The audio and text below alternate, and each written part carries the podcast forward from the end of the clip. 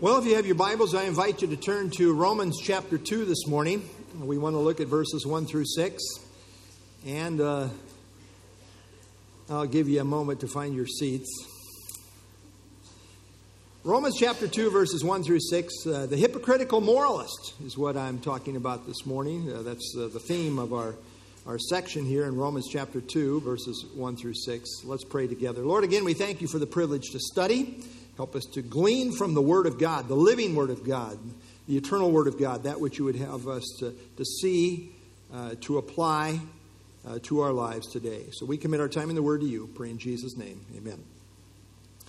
Uh, you'll note on the overhead the theme of Romans is the righteousness of God slash the gospel of God. Romans is the most systematic presentation of the gospel that we have in the New Testament scriptures. Paul presents his case for the gospel like a lawyer, in effect, carefully presenting every piece of evidence that makes his case very clear. Well, after presenting the prologue in Romans 1 1 through 17, Paul then proceeds to first and foremost present the great issue of sin, showing that all are under the condemnation of sin. You see, in order to realize you need a Savior, you first of all have to realize you are a sinner. It starts there. And you're not a good sinner, you are a corrupted sinner through and through. Uh, there is none righteous, uh, there is none good. Boy, you get to that litany of statements in chapter 3, it's, it's pretty ugly. We'll get there. but uh, he breaks it down like this Romans 1, 18 through 320, the whole world guilty before God. That, that's what he is in uh, lawyer-like way uh, presenting. We see depraved pagans, yeah. Uh, 1, 18 through 32. And everybody says, yeah, those pagans, those raw pagans, that's what they're... Yeah, right. How about the uh, moralist? That's where we are in chapter 2, 1 through 16. The hypocritical moralist. And then uh, the self righteous religionists. You know, those people that go to church every week. Uh, some of them are just self righteous. And he addresses them in 217 through 38. And then the whole human race, uh, 3 9 through 20. Well, in our study, we find ourselves right in the middle of this dark but ever relevant context. Now, it's very important to know, and uh, really over the next couple weeks, you'll what I'm about to say, I will establish this. Uh, but it's very important to know that, that Paul's flow of thought continues from 117 and 18, which really colors the entire discussion through chapter 3. You see, in Romans 1:17, we noted that God's righteousness is revealed from faith to faith, which is to say, from initial justifying faith to the life of faith. People that are right with God put that on display in a life of faith as Paul says, the just shall live by faith. Well, in contrast, Romans 1:18 shows that the wrath of God is revealed against those who suppress the truth and live ungodly. The wrath of God is revealed in God giving them over to their own sinful devices. And just as growth in faith is progressive from faith to faith, so, likewise, devolving in unrighteousness is also progressive. Uh, note uh, the flow of thought in chapter 1. God gave them over to sexual immorality, 124, to sexual perversion, uh, homosexuality, lesbianism, 126 and 27, and then to mental moral madness, 128 their minds no longer work right in relationship to moral discernment and judgment. So, in the final, final state of God giving people over, they no longer have a reliable moral compass. They are really spiritually crazy. If people persist in rejecting the light that God has given, then God just gives them over to darkness and they walk in blindness. Now, to be totally hardened in this position is eternally fatal.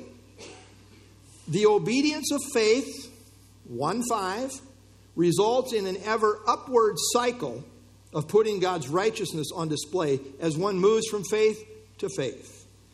Proverbs says this, Proverbs 4:18, but the path of the just is like the shining sun that shines ever brighter until that perfect day. There's the principle. Well, in contrast, those who suppress and reject the truth of God experience God's wrath, ever being involved in a downward cycle to moral oblivion. Note that God's righteousness is being revealed in people of faith, and that God's wrath is being revealed in the lives of the ungodly, and that both are in the present tense being revealed. Both are being revealed in this life, in the here and now. Now, this is important to note because this reality has implications for what Paul now develops in chapter 2. Up to this point in chapter 1, Paul has been addressing the out and out pagan who has no pretense of believing or, or knowing God. Uh, the person in view in chapter 1 is overt in their rebellion and defiance of God and his morals. And the moralists and the religionists say, Amen, to Paul denouncing them and showing that they are under the condemnation of sin. Yes, those terrible pagans. Yep, yep, yep. Amen. However, in, in contrast, the moralist and the religionist think that they are personally okay. I'm okay. Yes, the pagan's going to hell, but not them because they think they're better. We're better than that. And so Paul proceeds to show that both the moralist and the religionists are also equally under the condemnation of sin. Today, in our study, he addresses the hypocritical moralist. You see, the moralists are self righteous. They think within themselves that they're better than those raw pagans. And outwardly, it would appear to be so. You know, they're the good people. You know, we say that. They're good people. Uh, yeah, yeah, maybe uh, develop that a little bit for me. Good people? At least uh, they think they're good. Let's pick it up. Romans chapter 2, verse 1. Therefore, you are inexcusable, O man, whoever you are who judge. For in whatever you judge another, you condemn yourself. For you who judge practice the same things. Now, commentators note a stylistic change at this point. It's as though Paul now interjects an imagined objector who undoubtedly represents a viewpoint that Paul has dealt with in the past. Uh, clearly, Paul has a moralist in view here, but the debate is over whether he is speaking generally to all moralists, hypocritical moralists in general, or whether he is speaking specifically to Jewish moralists. I take it Paul is addressing all self righteous moralists, whether they be Jew or Gentile. You see, Paul does not specifically address the Jews until he gets to verse 17, where he addresses uh, the religious person. Uh, in the meantime, Paul repeatedly addresses both Jews and Gentiles, as seen in verse 9, 10, 12, 14, and 15. In addition, note that as Paul begins addressing the moralist in chapter 2, verse 1, he addresses him generally as, O man, not specifically naming him as either Jew or Gentile. So, in my view, and there are differences here, you will find godly men that uh, say, well, the Jews are in view all the way through here. And okay, we, we can, you know, it may be. Uh, but in my view, the best view is that Paul has both uh, the Gentile Stoic, if you will, as well as the Jewish moralist in mind. The principle in view applies to both. The word therefore in chapter 2, verse 1 connects with the idea of God's judgment dealt with at length in chapter 1, a judgment that ultimately encompasses the whole of mankind. Well, the moralist is shown to be just as inexcusable as the pagan who is without excuse, as seen in chapter 1, verse 20. You see, all have no excuse, which is to say, no defense. And then Paul specifically addresses the man who judges another while at the very same time practicing the same things. And in this condemns himself. This is pure hypocrisy. And the guilt is inexcusable. The person in view here knows right from wrong, as seen in the fact that they clearly judge accordingly. Now, the issue is not that they're saying, well, what you're saying about these people is wrong. That's not the issue. They're, they're right in their analysis. The problem is their hypocrisy. The issue is not just merely judging, it is that. Verse 1 mentions judge three times. But the problem is not merely judging, it's in how they are judging. The problem is not that they are judging, the problem is that they are judging hypocritically. Alva McClain makes a good theological statement here. The faculty of moral judgment is right. God approves it. Every man ought to have it. Everyone ought to be able to look at another man and say, that is wrong, or that is right. This man was not condemned because he condemned others. He was not condemned because while he was condemning others, he was, do, he was condemned because while he was condemning others, he was doing the same thing. There's the issue. And therefore, condemned himself for his own sins. You know, Jesus never said we could not judge. What he condemned was judging hypocritically.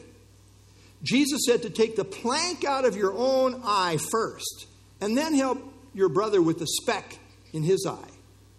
He didn't say ne- never address the speck. No, just don't do so hypocritically. The issue is hypocrisy. Now, the world loves to say, and, and you know, almost all the world has memorized some scripture. Uh, they, they almost all know, thou shalt not judge. You know, they have no idea where it's found, but they do know that verse. It's like their, their life verse thou shalt not judge. But, uh, you know, if you understand properly what the Bible says, there is a place for judgment. Notice what Jesus said, to quote Jesus in John 7 24. Do not judge according to appearance, but judge with righteous judgment. And then in 1 Corinthians 2:15 Paul says, "But he who is spiritual judges all things. Yet he himself is rightly judged by no one." You see, proper judgment is called discernment. You know, the world kind of think, thou shalt not discern. Check your brains. We're not making any call here. No moral call here whatsoever. Just don't judge. I mean, that's the. No. Yes, judge. In the sense of discern. First Thessalonians 5.21 says, test all things. Hold fast what is good. 1 John 4 1 says, test the spirits, whether they are of God. We are constantly to be evaluating everything, including everything I say. Now, proper godly discernment and evaluation is one thing, but a critical spirit that operates according to the flesh is quite another. In view throughout this whole context in our study today is the issue of hypocrisy. Hypocritical judgment is what is being condemned. This person is being called out as a hypocrite. The problem is not that they make a wrong judgment call. The problem is that in judging others, they're at the same time practicing the same things that they're calling out on others. That's the problem. It's in their practice. Now, it's easy to play the hypocrite. You know, I, I wonder in my own soul, even without realizing, I, I think I'm a little better than, you know, that person over there and in their, what they're doing. You know, it's very easy to start kind of thinking that way, isn't it? Yeah, yeah, I, I think it is. I think you probably agree there. Uh, one of the great weaknesses in humanity is that we tend to see the sins of others in a, in a kind of a larger light than our own sin. Uh, we tend to go hard on others, easy on ourselves. I've often seen this where people get very hard on other people's kids. But my kids, oh, that's a little different. You know, they're good kids. you know, someone has well said this. I, I, wish we hated our own sin as much as we hate everyone else's. Uh, yeah, yeah, yeah. That, that's that's a good that's good. And even the godly can fall prey to this. You know, David, a man after God's own heart, certainly a, a godly man. After his great sin of adultery and murder, You know, all of a sudden the prophet Nathan showed up and told him a little story about a, a rich man who stole the poor man's lamb. And David, just irate, seeing the sin of this individual. So, as the Lord lives, a man who has done this shall surely die. And Nathan said, uh, Sir, you are the man. You are the man. David, you see, up to this point, had overlooked the flagrancy of his own sin, although he could see it in terms of what the story was about this terrible rich man. He was enraged that someone else would do such a thing. Very human and very wrong. Stephen Cole says A man complained about the amount of time his family spent in front of the TV. His girls watched cartoons, neglected schoolwork. His wife preferred soap operas to housework. His solution?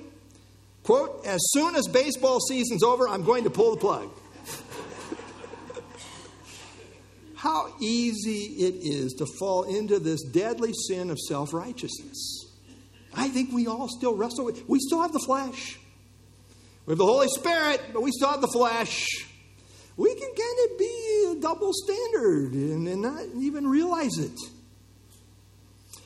The reason moralists feel so righteous self righteous is because outwardly, you see, they do not, outwardly, they do not play the part of the sinner overtly, as does the raw pagan. You know, he sees himself as much more civilized, much more refined.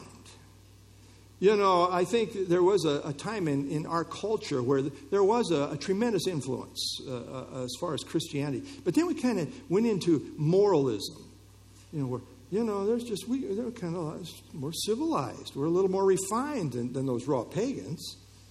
For the moralist, his sin is more hidden, which is why he feels comfortable in judging the raw pagan.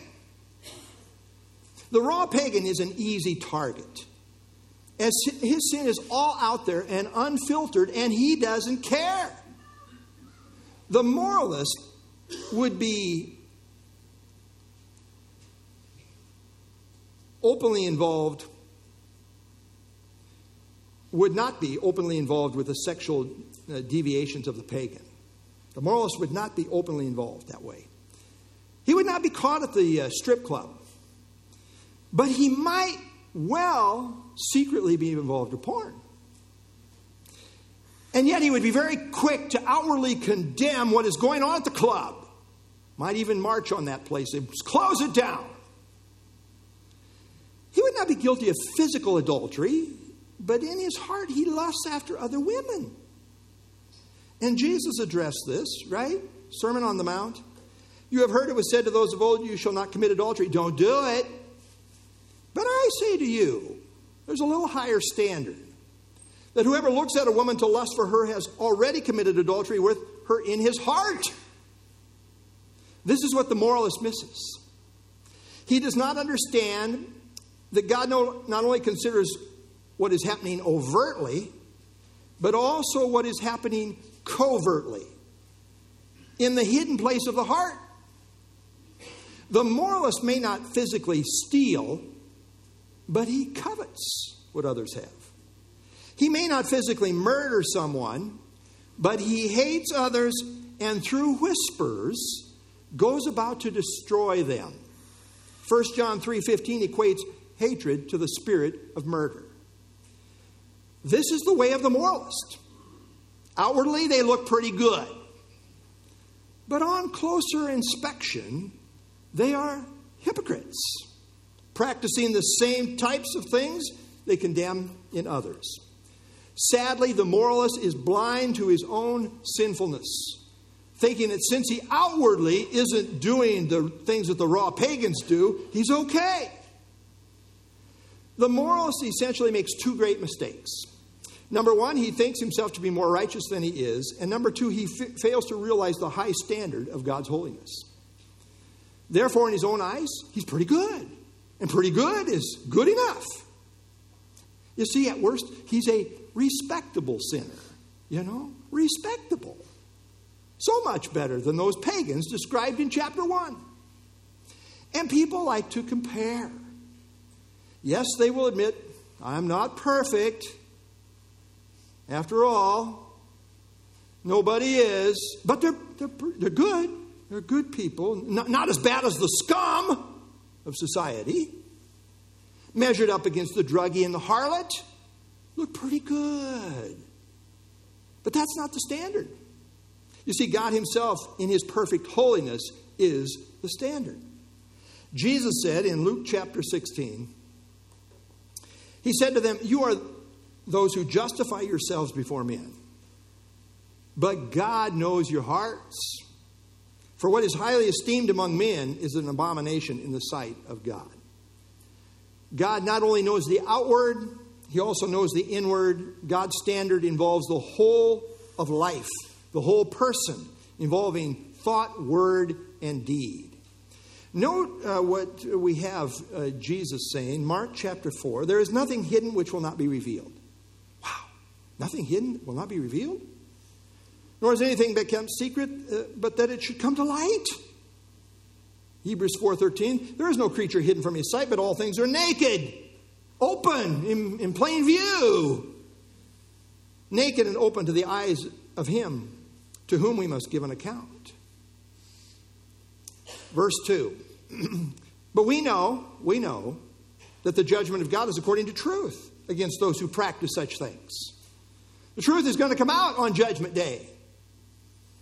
You see, a hypocrite is a pretender, but God judges according to truth. There's no fooling God. A person for a season might fool everyone else, but God is never fooled. And judgment day is coming, and truth will come out.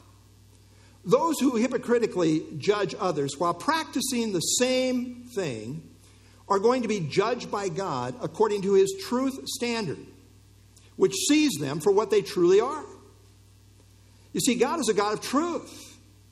There's no spin before him. truly, the no spin zone is found in God's judgment. God's judgment is all about truth. The whole truth, nothing but the truth. Let this statement burn in our ears. The judgment of God is according to truth. Judgment before God is based on reality. People play all kinds of hypocritical games in life, but before God, the truth will come out.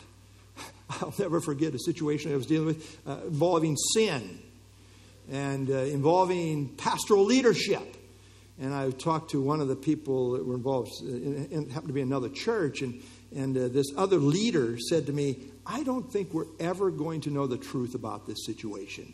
Very well covered. But we will. God will. God knows, and His judgment is according to truth. Uh, God's judgment is all about truth. The actual facts of a person's life will one day be laid bare before the bar of God's all holy judgment. The unvarnished truth will then be brought forth.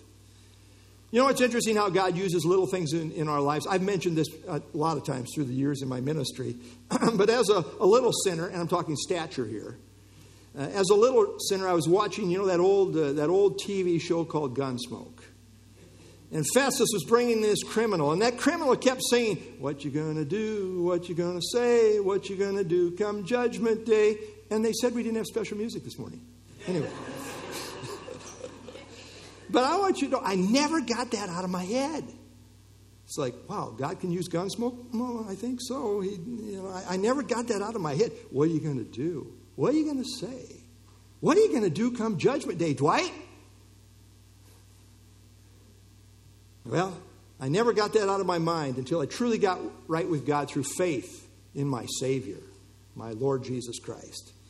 This is the ultimate issue. On Judgment Day, when only truth will matter, what are we going to do? As already stated in verse 1, the hypocritical moralist is inexcusable, meaning he has absolutely no defense. What are you going to say? No defense. I have no defense. Have nothing to say in his defense. The good news is we can settle out of court by putting our faith in Jesus. And when we do, all the charges against us are dropped because Jesus, as our representative, took our place in paying for all of our sins on the cross. This is good news beyond comprehension. And to really appreciate the good news, you have to, first of all, appreciate the bad news. And that's where Paul is. Paul continues speaking to the self righteous moralist, verse 3 And do you think this, O man? You who judge those practicing such things and doing the same, that you will escape the judgment of God? You, you think you're going to get away with this? Note the consistent issue throughout is this hypocritical judge is actually practicing the very same sin he judges in others on some level. Verse 1 You who judge practice the same things. Verse 2 Who practice such things. Verse 3 Judge those practicing such things and doing the same. This person definitely should have known what he was doing was wrong because he judges it wrong in others. And yet he's blind to the fact that he's doing the same things himself, just more covertly. This is inexcusable, verse 1. And apart from repentance, is inescapable from judgment, verse 3. Moody Bible commentary moral people are presumptuous in their thinking. They strive to live a principled life, do not usually act as those in Romans 1, and assume that God will overlook their occasional moral lapse because they really do strive to be good outwardly. You see, the moralist believes trying counts for something. Nice try. Come on in. It doesn't work that way. You're not saved by trying, you're saved by trusting. Trying will get you to hell. You see, the moralist thinks that God grades, grades on a curve and that he will give them a passing grade for outwardly doing better than the overt pagan of Romans 1. Again, they completely misjudge the perfect standard of God. God doesn't grade on a curve. He demands absolute perfection. I mean, it was just one sin, just, just one sin that got Adam and Eve kicked out of the Garden of Eden. Isn't that a little harsh? A little harsh. One sin? One sin brought death on the whole human race. Just a little apple? I mean, just a little momentary lapse. What? One sin? One sin will keep a person out of heaven for all eternity. God is perfectly holy. He cannot allow us into his all holy heaven with even one sin on our record. You say, I'm pretty good. Yeah, you're wrong. Isaiah 64 6, we are all like an unclean thing, and all our righteousnesses. This is all the right things about us. All our righteous, we can say all of our sins are as filthy. No, no, no, no. All the right things.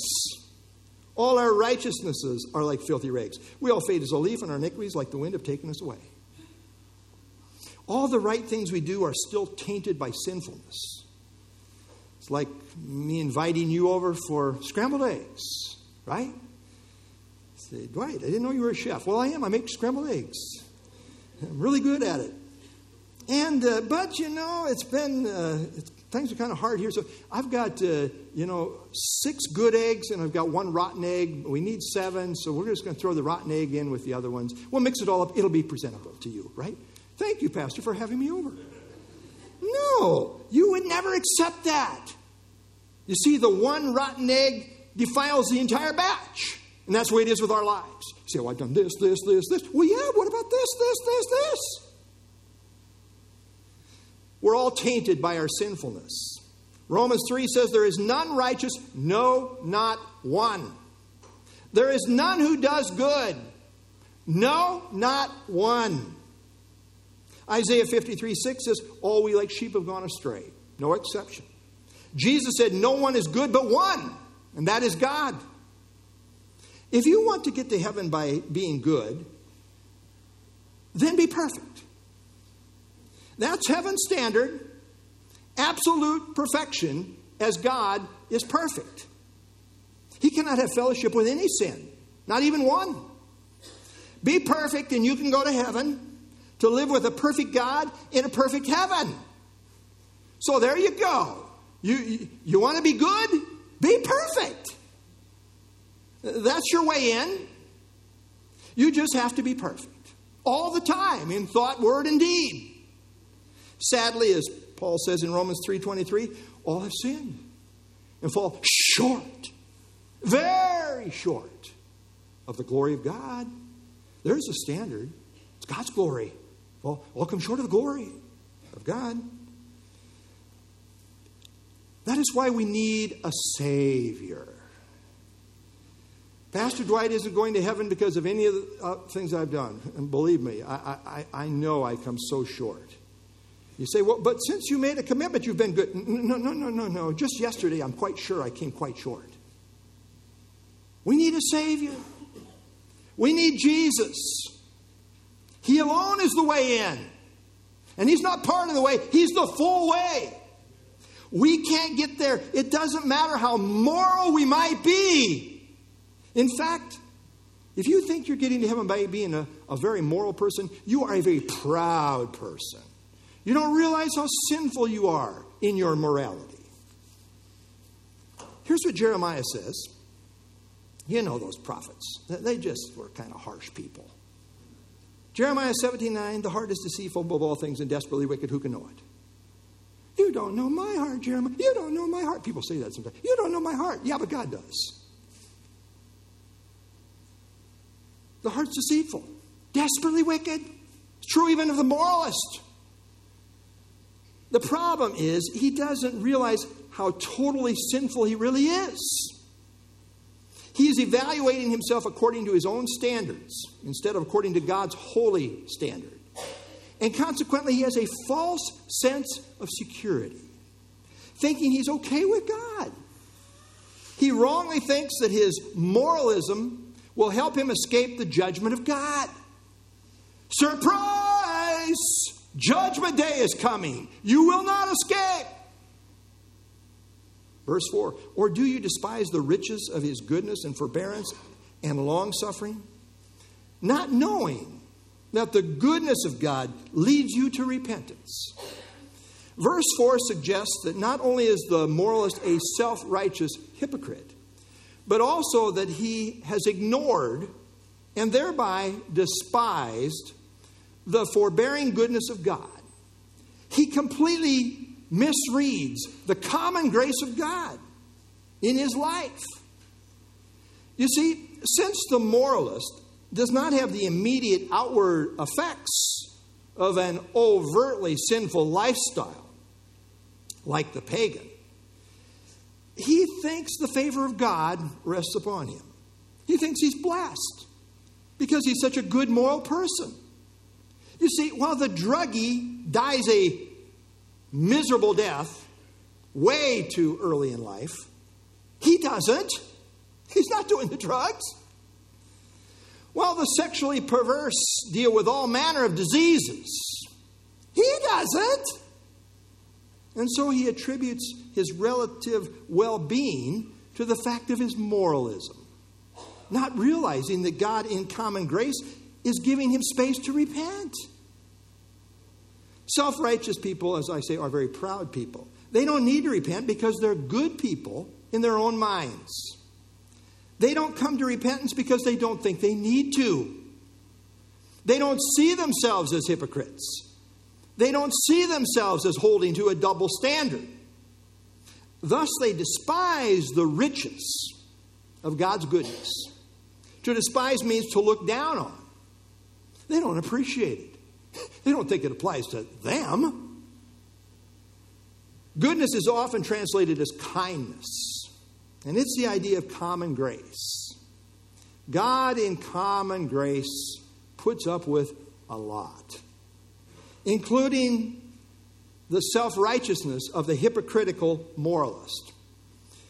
But instead of appreciating God giving space to repent, instead of seeing God being gracious in waiting for them to come to repentance, they don't appreciate it at all, which is say, they despise it, they look down on it. Putting yourself up as being okay when in fact you hypocritically judge others, in reality is to despise God's gracious dealings with you. Instead of realizing I'm guilty of sin, this person doesn't realize that in their sinfulness, God hasn't yet brought the hammer of judgment down on them because he is graciously waiting for them to come to repentance. Note the language, not knowing, literally being ignorant, that the goodness of God leads you to repentance. They fail to realize that God, in his goodness, is holding back the punishment which they deserve. And God is holding back the punishment because He desires that they would come to repentance. Instead of thinking that things are going well for me because of my moral goodness, they should realize that God is merely being patient in allowing them space to come to repentance. But they don't get it. Forbearance is the idea of tolerance, of self restraint, of holding back. God is a forbearing God. You know, he doesn't just immediately bring the hammer down. No, he gives space. You know, Adam and Eve ate uh, the apple. They didn't drop over dead instantly, right? No, uh, I don't think so. Read it carefully. They didn't drop over dead instantly. God, gave, yes, they spiritually immediately experienced spiritual death, but not physical death. That involved a process. God gave them some space. Long suffering is the idea of, of patience or being long tempered. Instead of being short tempered, God is long tempered. He puts up with a lot. So the idea of tolerance and, and patience are closely related and stated in such a way as to make an emphasis. Furthermore, they explain the idea of God's goodness or kindness. Expositor says in this passage, tolerance and patience seem to be explanatory of goodness or, or kindness which is repeated as the governing thought. God, in common grace, consistently gives space and opportunity for repentance. This is so good of God, so good. He doesn't immediately bring the hammer of judgment down, He patiently forbears. He withholds pending judgment desiring that people would recognize his goodness and, and come to repentance. I mean, what about this verse? 2 Peter 3 9. The Lord is not slow to fulfill his promises, as some count slowness. Why is God dragging his feet? We know. He's patient toward you. Here's the deal not wishing that any should perish, but that all should reach repentance. He's waiting for more people to come to repentance. I'm glad he didn't cut it off the day before I got saved. How about you? God, in his kindness, postpones punishment so that people might come to repentance. That's, that's why we're waiting. Hey, by the way, we are to be getting out there and beating the bushes and telling them.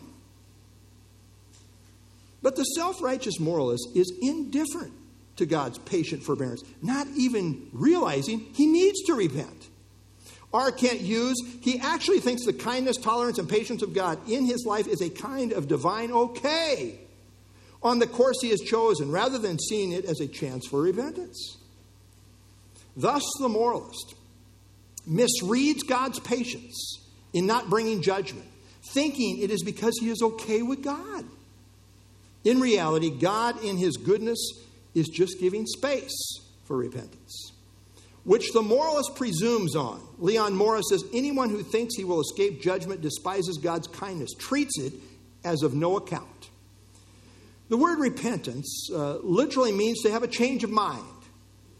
It's a change of mind about sin and about Jesus, and they go together. Uh, to truly change your mind about sin is to change your mind about Jesus. To truly change your mind about Jesus is to change your mind about sin. The one inherently involves the other. That is why sometimes the Bible emphasizes faith and sometimes it emphasizes repentance. But the reality is the one intrinsically involves the other. We are saved by faith alone, but it must be the right kind of faith. It must be a change of mind kind of faith. That is to say, saving faith naturally involves the element of repentance. This is the only place in Romans, by the way, that Paul uses the word repentance. Although he makes it clear in other places that this was a mainstay emphasis in his ministry. In summarizing his ministry in Acts chapter 20, verse 21, he says, testifying to Jews and also to Greeks, uh, every scope of his ministry, uh, repentance toward God and faith toward our Lord Jesus Christ. A.P. Gibbs gives this definition, and it's a good summary definition. Repentance is a change of mind which produces a change of attitude and results in a change of action. The goodness of God right now in forbearance and long suffering is holding the door of grace open that whosoever will can come. Last invitation in the Bible, Revelation 22 17. The Spirit and the bride say, Come. Let him who hears say, Come.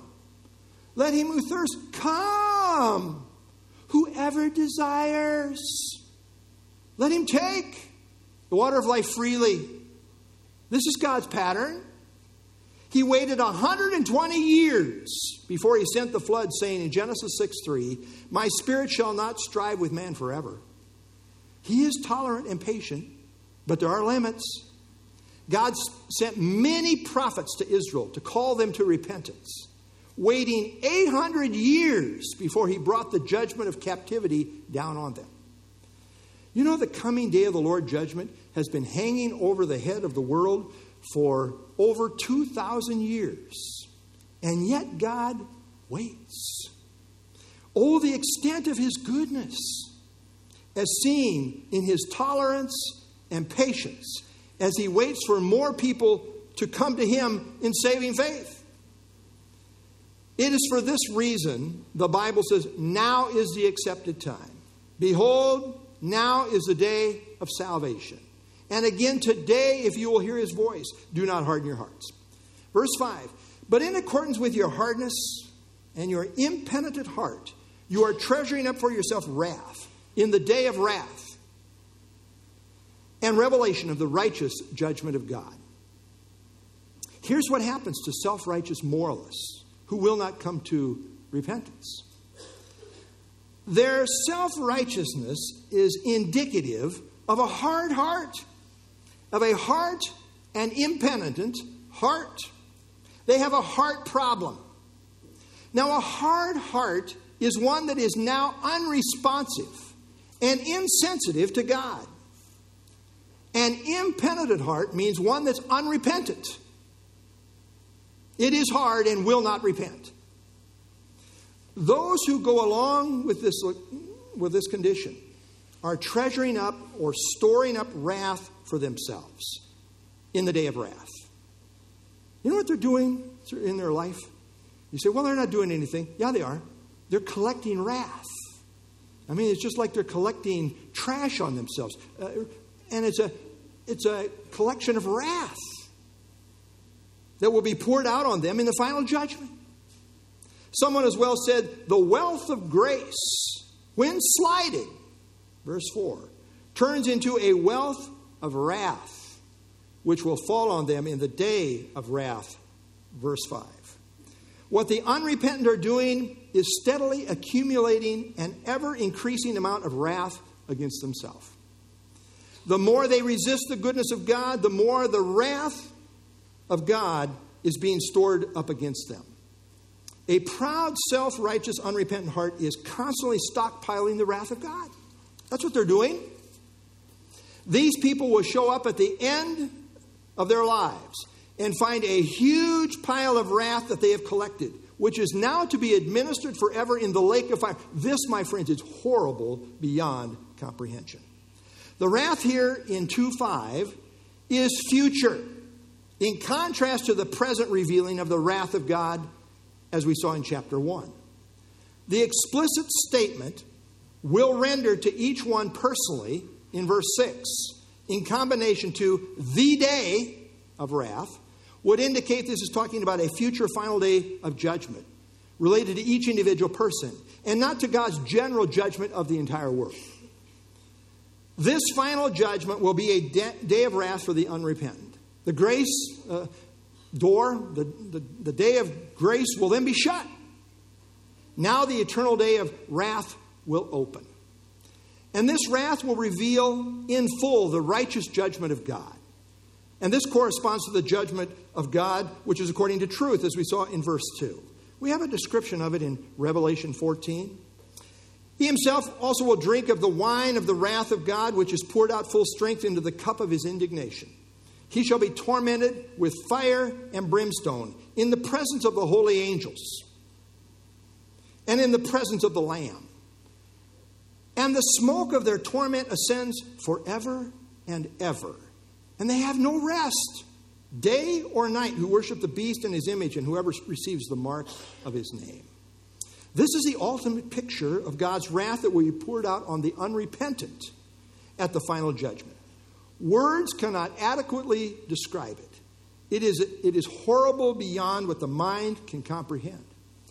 Well, Paul's thought of the unrepentant moralist giving account in the day of wrath continues now into verse 6. Who will render to each one, speaking of God, God will render to each one according to his deeds. I want you to note that word deeds. This judgment is personal.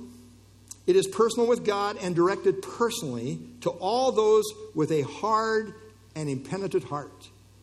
To render is the idea of to pay back. Payday someday. This is payday.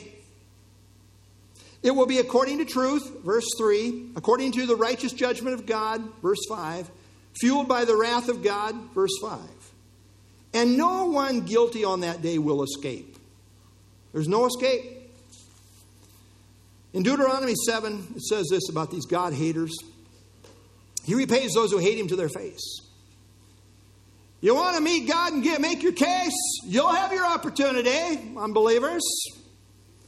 He repays those who hate him to their face to destroy them. He will not be slack with him who hates him, he will repay him to his face. These moralists, who were so sure of their self righteous standing, will get their day in God's court, and God will render to each one according to his deeds. This ultimately has the great white throne judgment in view, spoken of in Revelation chapter 20. Note uh, what we find there. I want to point out something here. Uh, Revelation 20 I saw a great white throne, him who sat on it, from whose uh, face the earth and the heaven fled away. There was found no place for them, there's no place to hide. I saw the dead, small and great, standing before God. The books were opened. This is the judgment of unbelievers. And another book was opened, which is the book of life, and the dead were judged according to their works by the things which are written in the books. And then verse 13 the sea gave up the dead who were in it, and death and Hades delivered up the dead who were in them, and they were judged, each one according to his works. Death and Hades were cast into the lake of fire. This is the second death. And anyone not found written in the book of life was cast into the lake of fire. Note that judgment is individual and personal, and each one is judged according to his own works. This emphasis is found twice here in Revelation 20. The principle stated here in Romans 2 6 drives the text through the rest of this whole section. The principle is that God's judgment is according to deeds.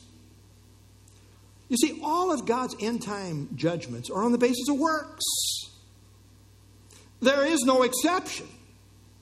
This is the consistent flow of thought that began in Romans 1 17 and 18. We're known by our lives. That's true for the godly and the ungodly. This flow of thought began in Romans 1 17 and 18, where the righteousness of God is revealed in the lives of people of faith, and the wrath of God is revealed in relation to those who live ungodly. The idea is that where one stands with God is then revealed in their practice, in their deeds. For the believer, our sin was forever judged at the cross of Christ. We will not be judged for the penalty of sin. The issue of the believer's judgment is not salvation. Because that's already been decided the moment we put our faith in Christ. John 5 24, Jesus said, He who believes at that moment is passed from death to life. And Romans 8 1 is very clear that there is no condemnation for all that are in Christ Jesus. However, the believer's judgment is also about works. But the issue is rewards. The degree of reward that we will receive is based on the quality of our service, our works. But in contrast, the unrepentant will be judged according to their works and receive a corresponding degree of eternal wrath. All the lost will go to the lake of fire, but there are differing degrees of eternal punishment. That is reflected here in verse 6, where it says, God will render to each one according to his deeds. It matters how, what you're doing, whether as a believer in relationship to rewards or whether uh, as an unbeliever in relationship to wrath. We know that the ultimate issue is belief versus unbelief. But the Bible emphasizes that both belief and unbelief are then demonstrated in how one lives, which is what Paul will go on to illustrate at great length if we get to next week and the rapture hasn't happened and I don't die and those kind of things. But note this principle throughout the scriptures. Jeremiah 17:10, I the Lord search the heart. I search the heart. I test the mind, even to give every man according to his ways. There's a connection between the heart and the ways, according to the fruit of his doing. Proverbs 24 12, I, if you say, Surely we did not know this, does not he who weighs the hearts consider it? He who keeps your soul, does he not know it? And will he not render to each one according to his deeds? Again, the connection between the heart and the deeds. Jesus said this, Matthew 7 21. Not everyone who says to me, Lord, Lord, shall enter the kingdom of heaven, but he who does the will of my Father in heaven. John 5, 28, 29. Do not marvel at this. The hour is coming in which all who are in the graves will hear his voice and come forth. Those who have done good to the resurrection of life, and those who have done evil to the resurrection of condemnation. Now, we might expect that in the judgment, the issue would merely be that of belief. I mean, that's the issue we constantly make, and it is the ultimate issue. But we find that the issue at judgment is always that of works. By the way, this totally obliterates easy believism, which says it doesn't matter how you live. Yeah, the issue is it matters how you believe. And if you really believe in a saving way, it will affect how you live. that's a consistent, that's sound doctrine. We must die there on that mountain. The sense is that this is the court of the universe before God Almighty. And in a court of law, the issue is evidence. The evidence for rebel unbelief is seen in a person's practice, what they did. It's true for believers as well. There's evidence. The evidence of their deeds will all be brought forth, and it will condemn all unbelievers. John Stott says such a public occasion on which a public verdict will be given and a public sentence passed will require public and verifiable evidence to support them. And the only public evidence available will be our works, what we have done and been seen to do. The presence or absence of saving faith in our hearts will be disclosed by the presence or absence of good works of love in our lives. The point is this how a person lives tells on their heart. Practice tells on whether a person has true faith or rebel unbelief. Every person will have their day in God's court before the judgment bar of God, and their deeds will tell the verdict. Wycliffe Bible Commentary. Works are always central in the New Testament picture of judgment, and they are. They are an outward indication of an individual's inward trust or commitment. The Lord, of course, looks at both the inward and the outward, but the outward activity reveals the inward conviction. John MacArthur, a person's actions form an infallible index to his character. You know them by their fruits, Jesus said twice in the Sermon on the Mount. Leon Morris, judgment will be on the basis of works, though salvation is all of grace. Works are important. They are the outward expression of what the person is down deep. In the believer, they are the expression of faith. In the unbeliever, the expression of unbelief, and whether by way of legalism or antinomianism. We want to be crystal clear. that while the Bible teaches that judgment is by works, it nowhere teaches that salvation is by works. Rather, it teaches that we are saved by faith alone. But then saving faith works its way out in the life, or as Paul said, from faith to faith. Salvation is not by works, but if we have the right kind of faith, it will produce works. A true saving faith works. We're not saved by works, but we're saved by a faith that works. We're not saved by the fruit, we're saved by the faith. But if the faith is real, there will be fruit. To some degree, on some level. You say, what about the thief on the cross? He's still bearing fruit. What are you talking about? I mean, he's rebuking the other thief that wouldn't repent. yeah. Well, let's wrap this up, shall we? You don't have to all say amen at the same time. uh, the moralist is all about judging because he thinks within himself he's better than others. I'm a pretty good person, you know. Uh, sing my praises for a while, shall we? Let's turn to that hymn that sings my praise. In truth, he's not honest. He's not, not honest with God, others, or himself. He's a hypocritical liar. And you know what John says about liars? All liars will have their part in the lake which burns with fire and brimstone, which is the second death. Liars, according to John, are religious liars. I'm okay with God. I'm okay. I'm okay. I know him. I know him. Liar, you're living a total double life. I remember as a young man, I was working in the body shop. This guy, he was, a, he was an atheist. He got saved and he came to work. He knew how I'd been living. I lived in a party house with four other guys. I mean, what we did. We lived a party. And uh, I was raised in a Christian home. My mother was a very godly woman. And uh, uh, so I knew, I knew more than he knew. But he was a true Christian now. And he said to me, You claim to be a Christian. How come you're living the way you're living? No defense. Nothing to say. End up getting saved through that. This section starts out with the moralist, in effect, playing God, putting himself in the place of the judge. You know, God, we, we are fruit inspectors, but, but God alone is the ultimate judge. Uh, he had pointed us to that. The text ends up by emphasizing that God is the judge of all. And in the end, he will judge in truth, in accordance with perfect righteousness. But until then, the goodness of God, the common grace of God leads to repentance. All those who will respond to the gospel in the obedience of faith. You see, there are no holier than thou people in heaven. We're all sinners saved by grace. In truth, there are no good people. None of us, in and of ourselves, are good. You say, Well, I think I am. Well, I'm trying to change your thinking. God wants you to change your thinking. You see, we all equally need a Savior.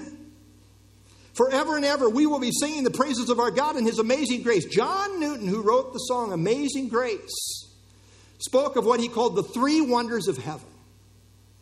He said the three wonders of heaven will be this. The wonder, the first wonder will be that some people won't be there that I thought would be.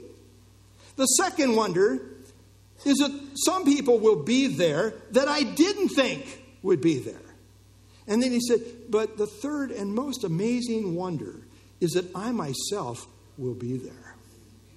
You see, the only difference between the best, quote unquote, best person in heaven and the worst, quote unquote, person in hell is that those in heaven have believed on the Lord Jesus Christ as their personal Lord and Savior in a life changing way.